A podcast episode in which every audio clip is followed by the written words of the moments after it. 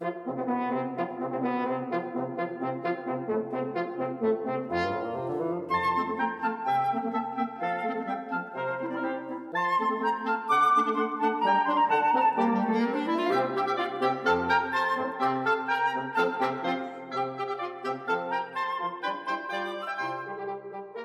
实到目前为止，我到现在都还是租录音室在在在在录这个 podcast。刚好位置是在台北市，就是信义区这个地方。有时候都会提早到，在这段时间就会在附近待一下。有时候呢，大概有那么一两个小时，那可能就会逛逛书店、成品啊，或者是鸟屋啊，都是我可能活动的范围。然后呢，上个。上个月吧，月底的时候，我刚好在这附近，在鸟屋书店，就是在翻翻杂志，因为那个时候刚好有有两本杂志，都是自己蛮喜欢，可能会看的，然后就在那边看，想说如果有喜欢，刚好就可以买一买。然后就在那个杂志区看看那个杂志的时候，就发生了一个偶发事件，有一个妈妈突然就跟我招招手，因为我那时候戴着蓝牙耳机，所以也不知道她是不是喊了我很久。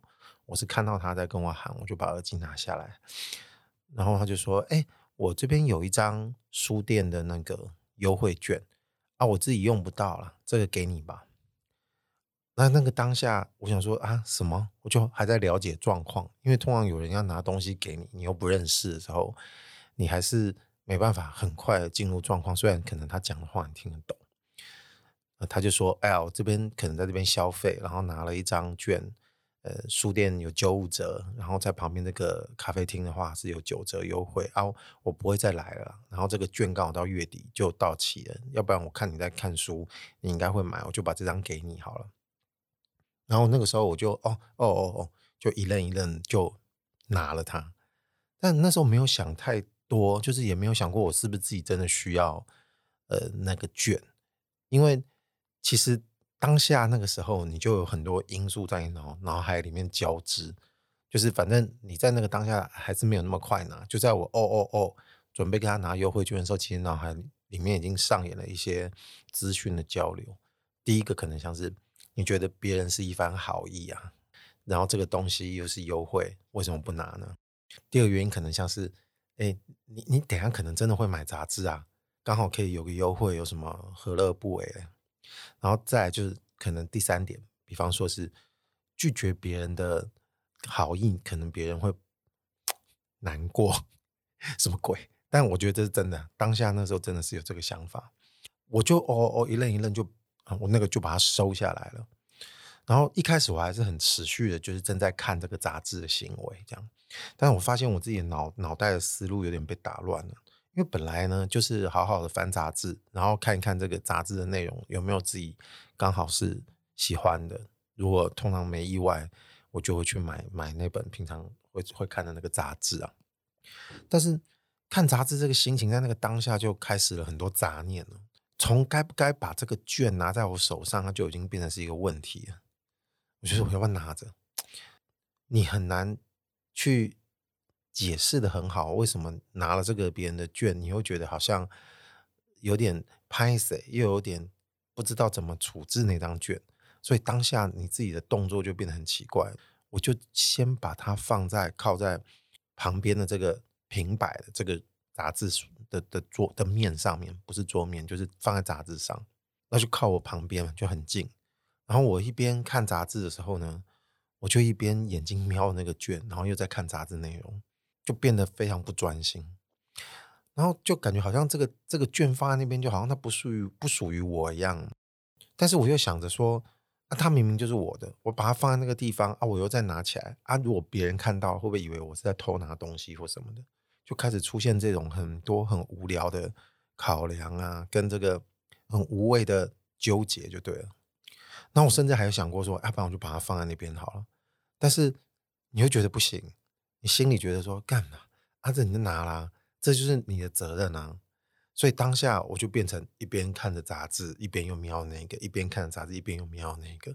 然后我就在想，我就在问自己：我什么时候要把这张卷拿起来，拿在自己手上？后来就就开始进入第二个阶段了，就在盘算着说：哎，如果我买这本杂志，它大概要两百块，或者是三百，我就先算两百好了。九五折，他妈的就省十块。你现在搭个公车可能都不止十块，对不对？然 后我在干嘛？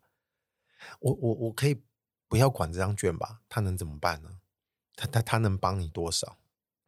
但是这个想法马上就被另外一个想法给凌驾而上了，就是哎啊，你就买贵一点的啊，你可以买书啊，买贵一点的书就省多一点，你就不会不止十块啊，那不这个券就能发挥功用了吗？然后就是因为这个想法，导致我就鼓起勇气，又把 我自己放在那个平板杂志上面的这这张券拿在手上，我就走着离开杂志区，就走到那个书区，然后就看说。那看有什么书好了，翻翻自己可能平常喜欢看的书区，设计或摄影的。然后因为那种书通常都不便宜嘛，如果刚好有喜欢的话，那是不是就可以省一点点钱？但是很可笑，就是你本来那时候就没打算要买书，你近期也没有打算要买那种摄影机或作品集的东西，你你你就莫名其妙走到那边去，然后因为刚好该死时间很充裕，就如果说现在很赶，我就必须要离开书店，那就算了。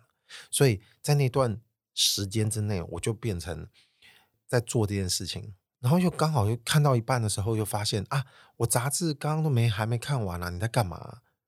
就代表我刚刚在看杂志的时候被这个念头干扰，然后就直接走到那个书区，我就停下来，我就先走到杂志区再看一下我有没有漏掉看的杂志，然后甚至心里越想越复杂，你就在想。哎，那是不是杂志里面也有其他？你可以多买几本，那还不是就一样吗？也可以有用啊。然后呢，到杂志去看完之后呢，你会想说，哎，那书刚还没看完，那是不是要再去书区看一下？然后就走去书书区，然后接下来又有别的理由驱使你又走到杂走回杂志区。就是如果当下有个俯视书店这个平面图。人来人往，在走的时候，行动轨迹都会留下那个线，然后画的时候，你会看到我造成这个轨迹的那条线哦，就来来回回画来画去，那条线从很细，然后因为一直累积，就变得超粗超深了，莫名其妙。然后那段时间就变成，比方说，呃，我还有一个小时才需要去做我接下来的事情，我要离开这个地方的时候，这个小时我就变成一直在这个地方来来回回。这个来来回回，你就觉得很可笑，好像你没有完成任务的话就是死罪。那好险，就是最后把我拦住购买行为，是因为第一，我发现这个月我本来喜欢的那本杂志没有很好看，所以买不下去。然后嘞，书看了也没有特别想买的。第一是因为刚刚前面就有讲了，本来就没有这个打算。第二是真的没有看到什么。让你突然就哦冲动，就这本书你突然意外发现真的想要，反正我就留给自己这么多空间去做这部分的检视。如果有某个栏位可以打勾，我可能就拿那个券来用了。但是反正就都觉得没有想要买的书也没有，所以你就告诉你说，那就不要冲动购物好了。那所以就把那张券放进包包里面就离开了。放在包包，放进包包里面那一刻，那个瞬间，我一直在担心，说我会不会没有用到它，因为它已经快要到期了，剩没两天，我记得，所以我可能会浪费掉这个券。你心里就会觉得你有点悻悻然离开，然后一方面你又觉得啊，看就没有真的要买的，你到底是想怎样嘛？后来离开之后，这件事情就反而这种小这件小事情，这件小事情就一直困扰我有一段时间，我就一直在想。我心里到底要不要买啊？还是我到底要不要那张券啊？这两件事情不见得是同一件事。那我最后想说，其实那个券我是其实真的没有想要。你从优惠的角度来看，然后从无功不受禄的角度来看，你也不知道为什么你会拿。要不然就是优惠过多，你可能其他的考量就直接都被压垮。没关系，我就是要贪一个大便宜。还有一个原因就是。面对别人突然起来的好意，然后你突然跟他跟这个陌生人相遇了，产生关系，你那时候就会跟自己说啊，不要紧啊，就拿嘛，所以就给自己刚刚那些内心交战来来回回的理由，就就就有理由可以可以去让自己在这边纠结。但其实优惠呢也还好嘛，对不对？买不买都没差，然后省钱的力道真的是太弱，所以没有办法推动自己做更。更猛的购买决策，后来带着这张券回家，然后就把它拿出来放在桌上，然后它的存在就变成奶油。然后它不是手机的一个简讯或者是什么 APP 里面的一个画面，就是它是一个实体的，它就是放在那个地方，他就一直提醒你的这件事情没有解决哦，就是他他的归属应该是让书店的店员因为你的结账拿来优惠，然后再把那张归档去计算他们花了多少优惠券这样，而不是躺在我的包包里，还有我现在家里的桌上，那个券就一直在那个地方，就说：“哎，你你要不要用啊？”你你不要用哦，你你不要用吗？你要不要用嘛？到底要不要用？然后就时间越来越紧迫，就只有一两天了。那如果你问我当下为什么不把它转送给其他人？就是书店难道当下没有其他顾客吗？有，是有其他顾客。其实为什么如果自己没有很需要，为什么不直接拿给别人嘛？但我当下第一个想法是不需要，是我已经经历那个纠结的时候，你自己就。体认到这个非常难熬的状况，这份完整的纠结，就是妈的有点痛苦。那我相信我拿给别人也会遇到一样的窘境。那那你何必呢？你干嘛再把这个麻烦传承给别人？这个时候你已经没有办法自我说服说，当初妈妈给你也是一番好意，你拿给别人也是一番好意，因为你用不到啊，也许别人用得到。但是赌这个机会，我还不如相信自己目前本身正在经历的这一切。哎，这样的念头是建立在我认为大家都跟我一样会陷入这种无助的情况才会这样判断的，对不对？但如果你问我说有没有可能陌生人会采取别种方式的态度去应对你你提出来的这个赠与的行为，就他有没有可能直接拒绝掉你的转送？当然是有可能嘛。而且这个陌生人他一旦拒绝我，其实我就可以从这个循环里面解脱。倒不是因为他接受了这件事情才从循环里解脱，这样讲是不是很吊诡？因为我如果别觉得看到别人也是哦哦哦哦，跟我当初那个一样，历史重演拿回去的时候，我只是觉得我把麻烦丢给别人而已。对我而言，就是没有获得某个程度上圆满的那种解决的感觉。那如果这个人断然的拒绝我的时候，我真的就可以从这个循环里面解脱。为什么？因为这个拒绝。我是个陌生人，他已经跟我展示这个选项其实是可以被成立的，就是拒绝别人这件事情是可以的。跟我当初看到那个妈妈拿给我的时候，我并不知道还有可以拒绝这个选项，因为你，那时候因为我刚刚说的那些微博的原因，你就哦哦哦就收下，因为你可能也怕人家会排，呃，怕怕人家会觉得有点尴尬，你拿给你干嘛不要？而且那个情况下已经变成是你为什么不拿？就是我给你，你为什么不拿？我用不到，那你就拿，反正接下来就是你自己的事。其实现在想想，对于这种情况，你要细究，你可能会开始有一点点小怒，但是我觉得也不不需要一定要到怒的方向去，因为那个是另外一种讨论的方向。我现在比较关注的是自身的那个处境哦。这个陌生人真的跟你拒绝了，你现在给他转转送这个优惠券。那就代表，其实你还是可以选择跟那个突如其来的好意无关，等于说你不见得一定要像刚刚的那种考量成为那样子的人，你还是可以很正常、非常合理的就拒绝人家，因为有人这么做了，而且你可以随时随地切断这个连接，而不会像现在那个券，而不是到现在，因为已经十一月了，嗯，就是在那个月底之前，十月底之前，就是这个连接一直没办法随时随地切断就对了，但可惜哦。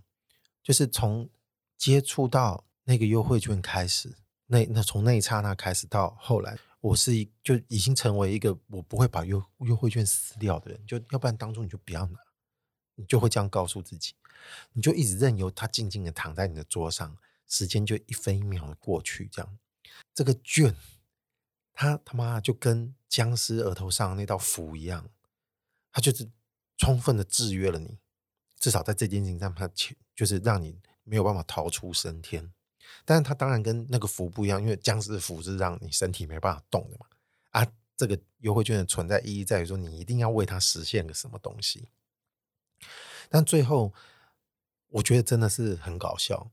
但因缘际会啊，是因为接下来那一两天刚好有事，我又去了信义区，所以我就真的在最后一天刚好又去了一趟鸟屋书店。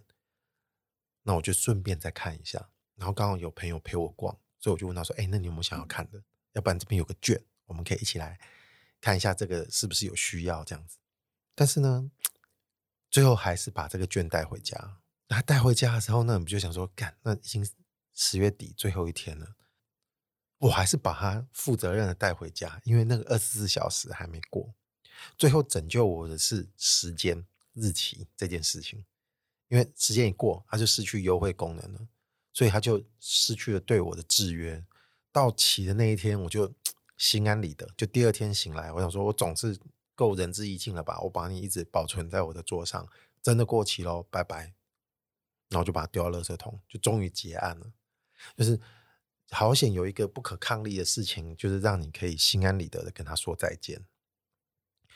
但是你会觉得整件事情从我刚刚讲到现在，已经讲了十几分钟，就是你会发现我我自己说我自己好了，我看我自己明明就一把年纪了，就这种事情是小到不能再小的事情，我怎么会被这种事情制约成这样子，而且还踌躇不前？你看哦，你从另外一个方式来想自己。好歹我自己也是在某个职场上混到高阶的主管，在设计做设计上也是已经很有经验的人。那再来就是说，我在学校我也曾经兼任教过几年书的老师，就这些身份，干这种小事你处理成这样，你还萦绕你心头这么久，合理吗？就一点都不合理嘛。就是如果今天在那些场所认识。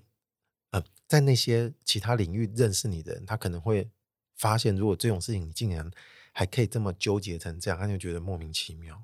我后来就在想说，到底是怎样出问题？而且其实你又不是第一天了解自己，其实你回想起来，你就知道你的人生有很多时候都有出现类似这种情况。那我现在就有一个自我的感想，就是我发现其实是人设的使用上出现了问题。就其实这也是个比喻的说法，但是这个。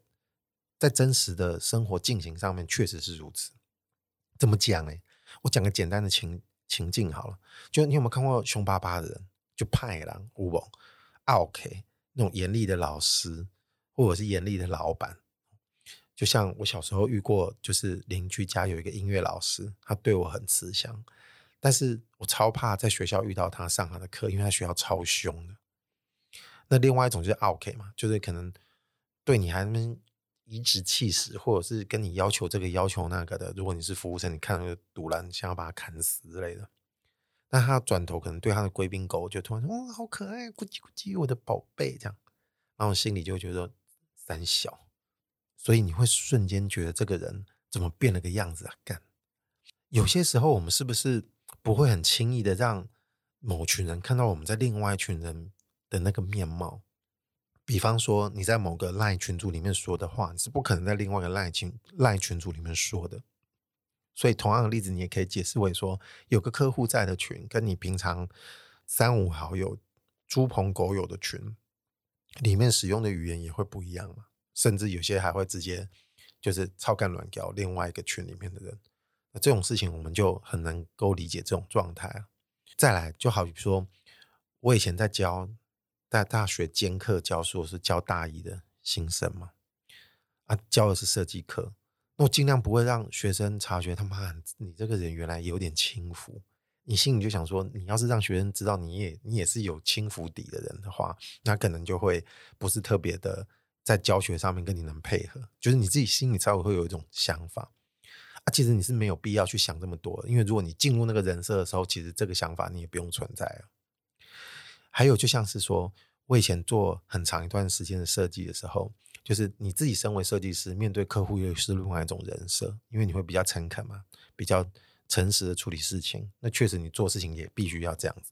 但他们看到就是你那一面，啊，你平常跟人家操干软胶那边还看不到有一次我就在垦丁大街，哇，那好久以前了，穿着当然跟平常不一样，因为比较休闲嘛。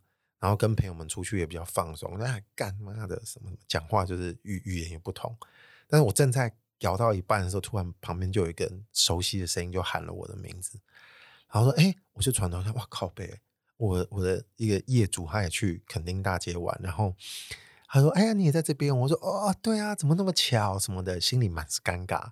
然后就发现他的眼神就从我的头扫到尾，因为他可能看过看到就是从来没有看过这样的我。”啊，可能还有一个原因，是因为在垦丁嘛，夏天的时候大家都不会穿的衬衫长裤啥，那你可能就是 T 恤、短裤或者是背心，就是比较随性。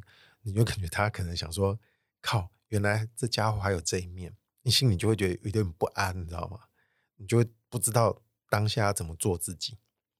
那为什么会这样讲？不管在学校还是在公司职场，就是反正我们就会有一种某种人设。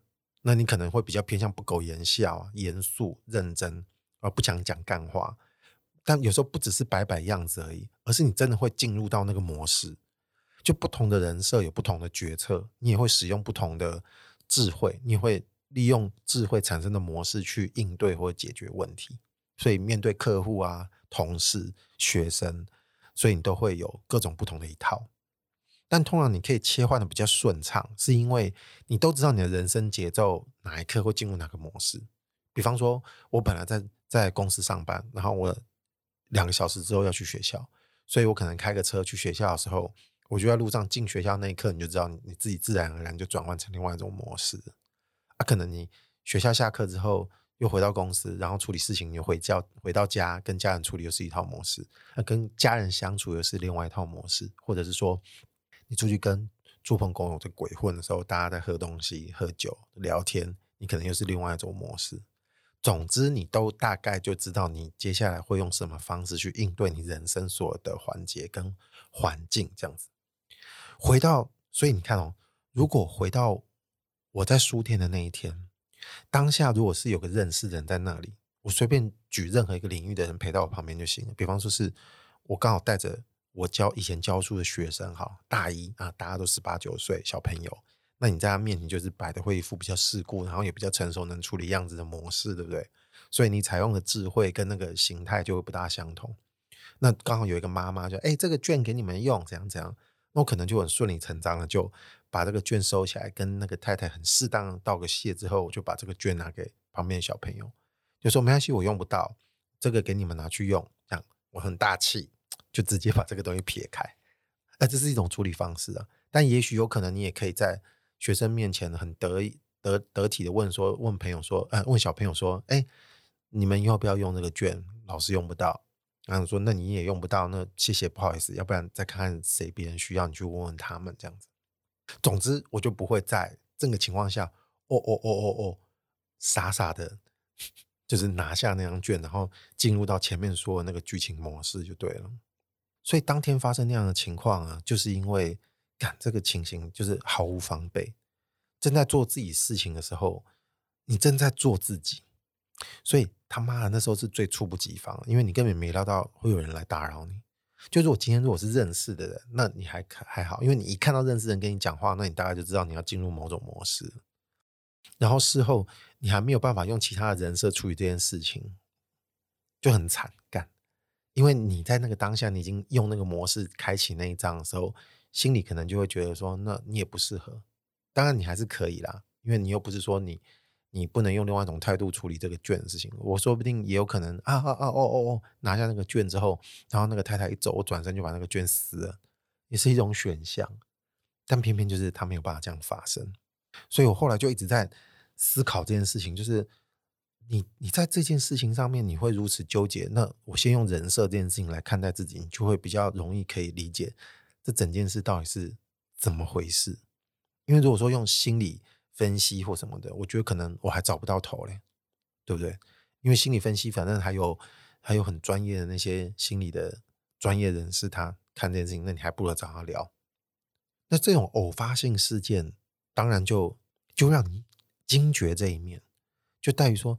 你可能是属于那一种，你自己一直保留着某一块，你是完全不想跟别人打交道的。然后那个时候是完全是把自己的诚意全然打开。虽然你不想跟别人打交道，但是你也不会想要去做一些为非作歹的事情，或者是去欺骗别人、占别人好处。所以那个时候自己面对这种突如其来的事情，就刚好可以考验到自己到底是哪种质地的人。但是。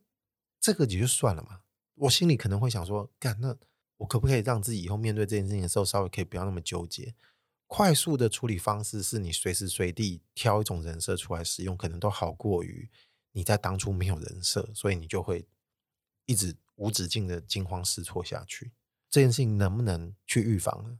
我想说，你也不可能去用别的方式。我我跟你讲，比方说，大家很爱看一些心灵鸡汤，有没有？那种东西最会教你，但我我是觉得那个东西是最最最没意思，因为他只会帮你制造另外一种人设，但是那种人设可能不见得你潜意识会买单的啦。你只是觉得你说的有道理，那说不定那个文字都形成一种画面，那个画面还蛮美的，你就买单了啊。但事实上，你可能只会让自己越来越假。因为那就真的不是你应该会出现的反应。那我现在有种另外一个感想，就是完全不是鸡汤。你不要用毒鸡汤啊，毒鸡汤也不对啊，毒鸡汤也是一种鸡汤。我跟你讲，因为它也是，你知道，sometime 大部分你看到毒鸡汤也是在那边给你耍酷耍炫，然后我觉得那个也没必要。刚刚说的在鸟屋书店发生的这这些故事，就它可以被视之为是一个偶发性事件嘛。那我现在担心也是偶发的事件。导致这一连串的效应，对自己要怎么面对？我我觉得还有一件事情是可以反向去思考，这也是我生活中真实发生过的事情，而且它持续在发生。也就是说，跟陌生人的这个交互，通常都是一道窗口，就是可以去面对自己，即便只是一瞬间，你该怎么去面对它？经常性事件的应该怎么说？跟偶发不一样。我这件事情是什么事情呢？我觉得他可能可以建立一个从来没有过的机制啊，嗯，这样讲，我来讲这是什么事？我每天在外面工作的时候，虽然现在因为疫情，我人其实应该在上海上班，但是我没有，我现在在台北，但是我还是选择在外面工作，然后晚上时间到了才会回家。然后回家的时候，我通常习惯就是在捷运转车嘛，每次在捷运站出来的时候要过马路，在那个马路口。都会有个老先生在那边，就是拿着一个碗，嗯，看你要不要拿个零钱资助他。那因为我都有这个习惯，所以我每次都会用口袋掏一些零钱资助这位老先生，因为老是在路口拿那个东西。然后我说没关系啊，那反正量也没有很多，所以这个是跟刚刚那个情况有点不大相同，是我变成是一个有点主动的人，但是。这个老先生的关系也不像是我在书店看书的那个自己，因为他有点猝不及防，你不知道别人会接近他。这个关系有那么一点点不同，但是有一点可以拿来做演练掌握，就是你自己主动去接触接触陌生人，然后你也是一样要给他什么东西。所以你可以去想想，这个换位思考情况下是不是有任何可以参考的一些笑点。然后情况是这样，你自己在想，如果你通常要给。每天经过几乎每天了哦，你都会给那个老先生一点点资助的时候，我自己的情况是我不会打算给很多，因为我就是就我现在零钱还可以觉得随手捐出去的情况下，我就给他一点资助。那我觉得这个是在我自己觉得好像可以帮人的心安理得，然后也不希望给太多这种情况下取得一个平衡。那就是可能掏出来的时候零钱几十块，他，们说三四十块、二三十块这样子。那如果说到五十，可能就差不多 top，我不会想到要给一百块这样，除非说那天有特殊情况下让我觉得我丢一百块或者是更更多的钱是无所谓的，中了头或啥小，但通常那种情况不大可能会有。那我会面临什么考验？比方说，其实这种事情你都是比较随性，你没有想太多，对不对？如果今天发生一次或两次，那这种情形就这样，你掏起来之后你就顺手拿，你就拿给他。那如果说你常常经过，就像我现在这样子。所以你自己心中有个默契，就是给他定个定量，也不算是一个很定了，就是一个大概的 range 的这个量。有时候会背后写真的，你知道像什么？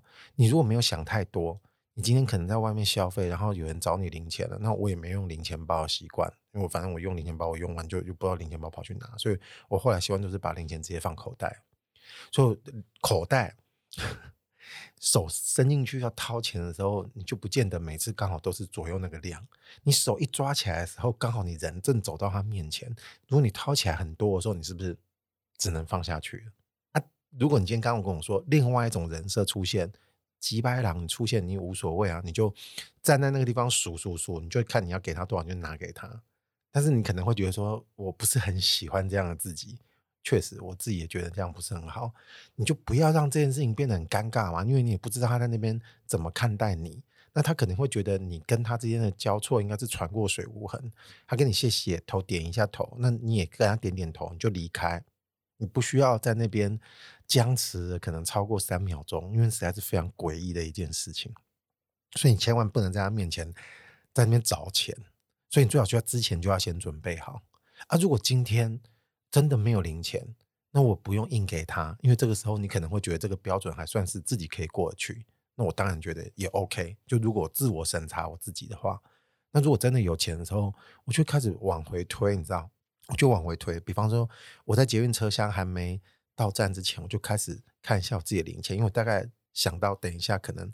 习惯会给钱给这个给这个伯伯，然后我想说，那如果太多的零钱，我就先收起来，因为我不想给那么多。我等下可能还会去 seven 自己要买点什么东西，那这样是不是还挺好的？我自己就先决定我要储备多少要给别人的什么哦。我先不要讲钱，就是你可能要给人家什么，这个什么是在一个你认为还算可以的状态下，而且他的角色也算是他不会觉得有任何困扰，因为在。当然，就如果说你你你是一个在那边寻求别人资助的人，就是我不想讲那个那那两个字，我觉得不是很好听啊。你应该不会那么闲吧？就别人丢给你一块，我说更久。就如果你这样那样几万就算了，因为那种那种那那种人就是不适合在你自我的人生锤炼的道路上面，他是一个 应该要面对的试验。但是如果说他是一个正常状态的情况下，你就自己拿捏那个。那个比例，你就是避免尴尬，这才是现在讲这件事情上面我觉得最重要的一点。所以你就想说，那你为什么？你这样听起来是不是好像也是被制约了？你为什么不能很很随性的拿起来去去处理那件事情？我觉得当然可以。这个说法就跟我前面在讲说，你要是拿到别人给人券，你就用某种人设去应对他。那偏偏那时候你就没有拿人设出来啊。现在在这个时候，你是不是又要选择某种人设给到他？我觉得你人生真的有点累，我反而觉得那样是累的，所以你还不如很诚心面对，很诚意的去面对你人生打算要用真我去处理的所有的事情。我的认为就是最最 top 到这个顶，你可以去注意到的小事情，就是你可以在给予他之前，你先做好一个大略的准备。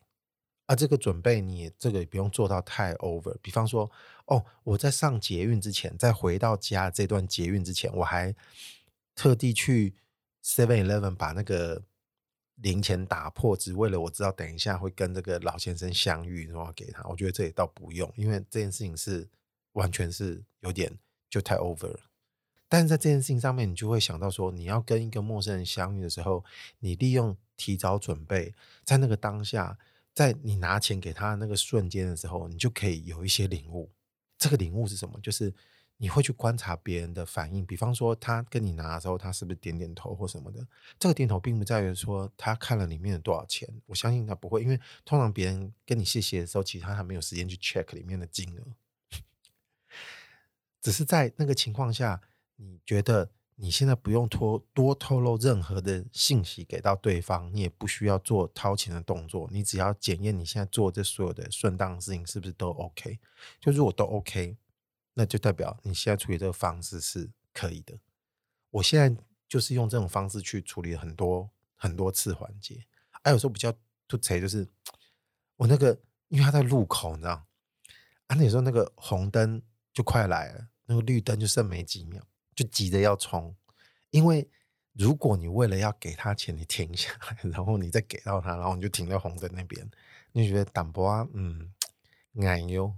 所以我就会决定说，在那个当下，如果是要赶红灯，那我就直接冲过去。反正本来是真的不欠他嘛，对不对？你只是会仿佛觉得你已经变成一个习惯了，要对得起你自己的习惯。但是如果有这种意外状况，通常就我就会让他 pass 过，反正明天还会来。由于我刚刚在描述跟这个老先生的这个交互的事情的时候，他是因为以我自己主动，然后还有一些突发状况，有没有？就是我自己在想，如果那些情况我会怎么去处理，所以你就觉得你不会被拖泥带水的太多，就是因为你自己掌握了主动，然后你也不像任何其他之前提过那种人设去处理这件事情，所以你会感觉到自己都还算蛮真心的。我觉得这个是我自己。衡量的标准的重点，嗯，今天如果再把我自己拉回到鸟屋书店的时候，就是会问我自己说：难道我是想要自己创造一个新的人设？我视之为完完全全没有任何考量的自己去面对这件事情吗？我觉得这么说好像也不是很正确，因为我觉得自己在一个真我状态下，哈，就是你一定会猝不及防，所以你会有嗯嗯嗯，我觉得那也是正常的。你不可能因为那个去做什么积极改变。如果你真的要积极改变，那你绝对就是要请出、要祭出你的人设出来应对才可以。我现在反而比较、比较、比较关心自己的是在于，如果发生类似这样的情况，我把我自己跟别人主动跟陌生人交互的产生一些心得，我感觉到某种氛围，那个氛围是可以让自己舒服在其中的，这个才是最重要的。所以说，当有一个妈妈拿了一个优惠券给我，然后这个有点鸡肋的优惠券，我觉得我会拿着它。但是拿着它这个事情是我第一件事情会做的。接下来，我觉得我应该就是要把自己本身的考量放大一点点，因为这个考量放大一点点，不是你知道，真的，我就要再提醒自己一次，也提醒听的人，就是这不是鸡汤，OK？就是说你，你自己可能在拿下这个券之后，你只要问自己说。我要不要拿回家？我要不要干嘛？就这些行为都可以一致，但是你不用在那个书店里面，在杂志区或书区这样来来回回、来来回回，把那个轨迹线画得超级粗的，这个就不用，因为你只要问问自己，自己清楚要的是什么。接下来所有这些东西的责任跟什么的，就是你就可以采取另外一种角度去看待这个故事。这个时候，你可以从这个制约里面解脱出来，因为其实当初的制约也是自己给自己的嘛。对不对？但是我真的还是要强调，就是你还是要在这个情况下去解脱，而不是用另外一个人设去告诉自己怎么解脱。因为我觉得那怎么想应该都有点诡异。然后在今天聊这个的最后，我就会衍生出一个，就是当下现在马上就有的感想。因为我之前就是在录 Podcast 的时候，好像在前面几集也讲过，比方说。啊、你自己以前曾经在其他的身份啊，或什么的，那、啊、你放了这个内容，你在网络上可能在开放的情况下，其实有任何人可能都会听到你说话，他们会认识到一个完全不同于以前的自己。你到底能不能对这个事情感到 OK？其实这个事情跟我刚刚在今天在讲这件事情的前面所有的事情，我觉得它都是有那么一点呼应的。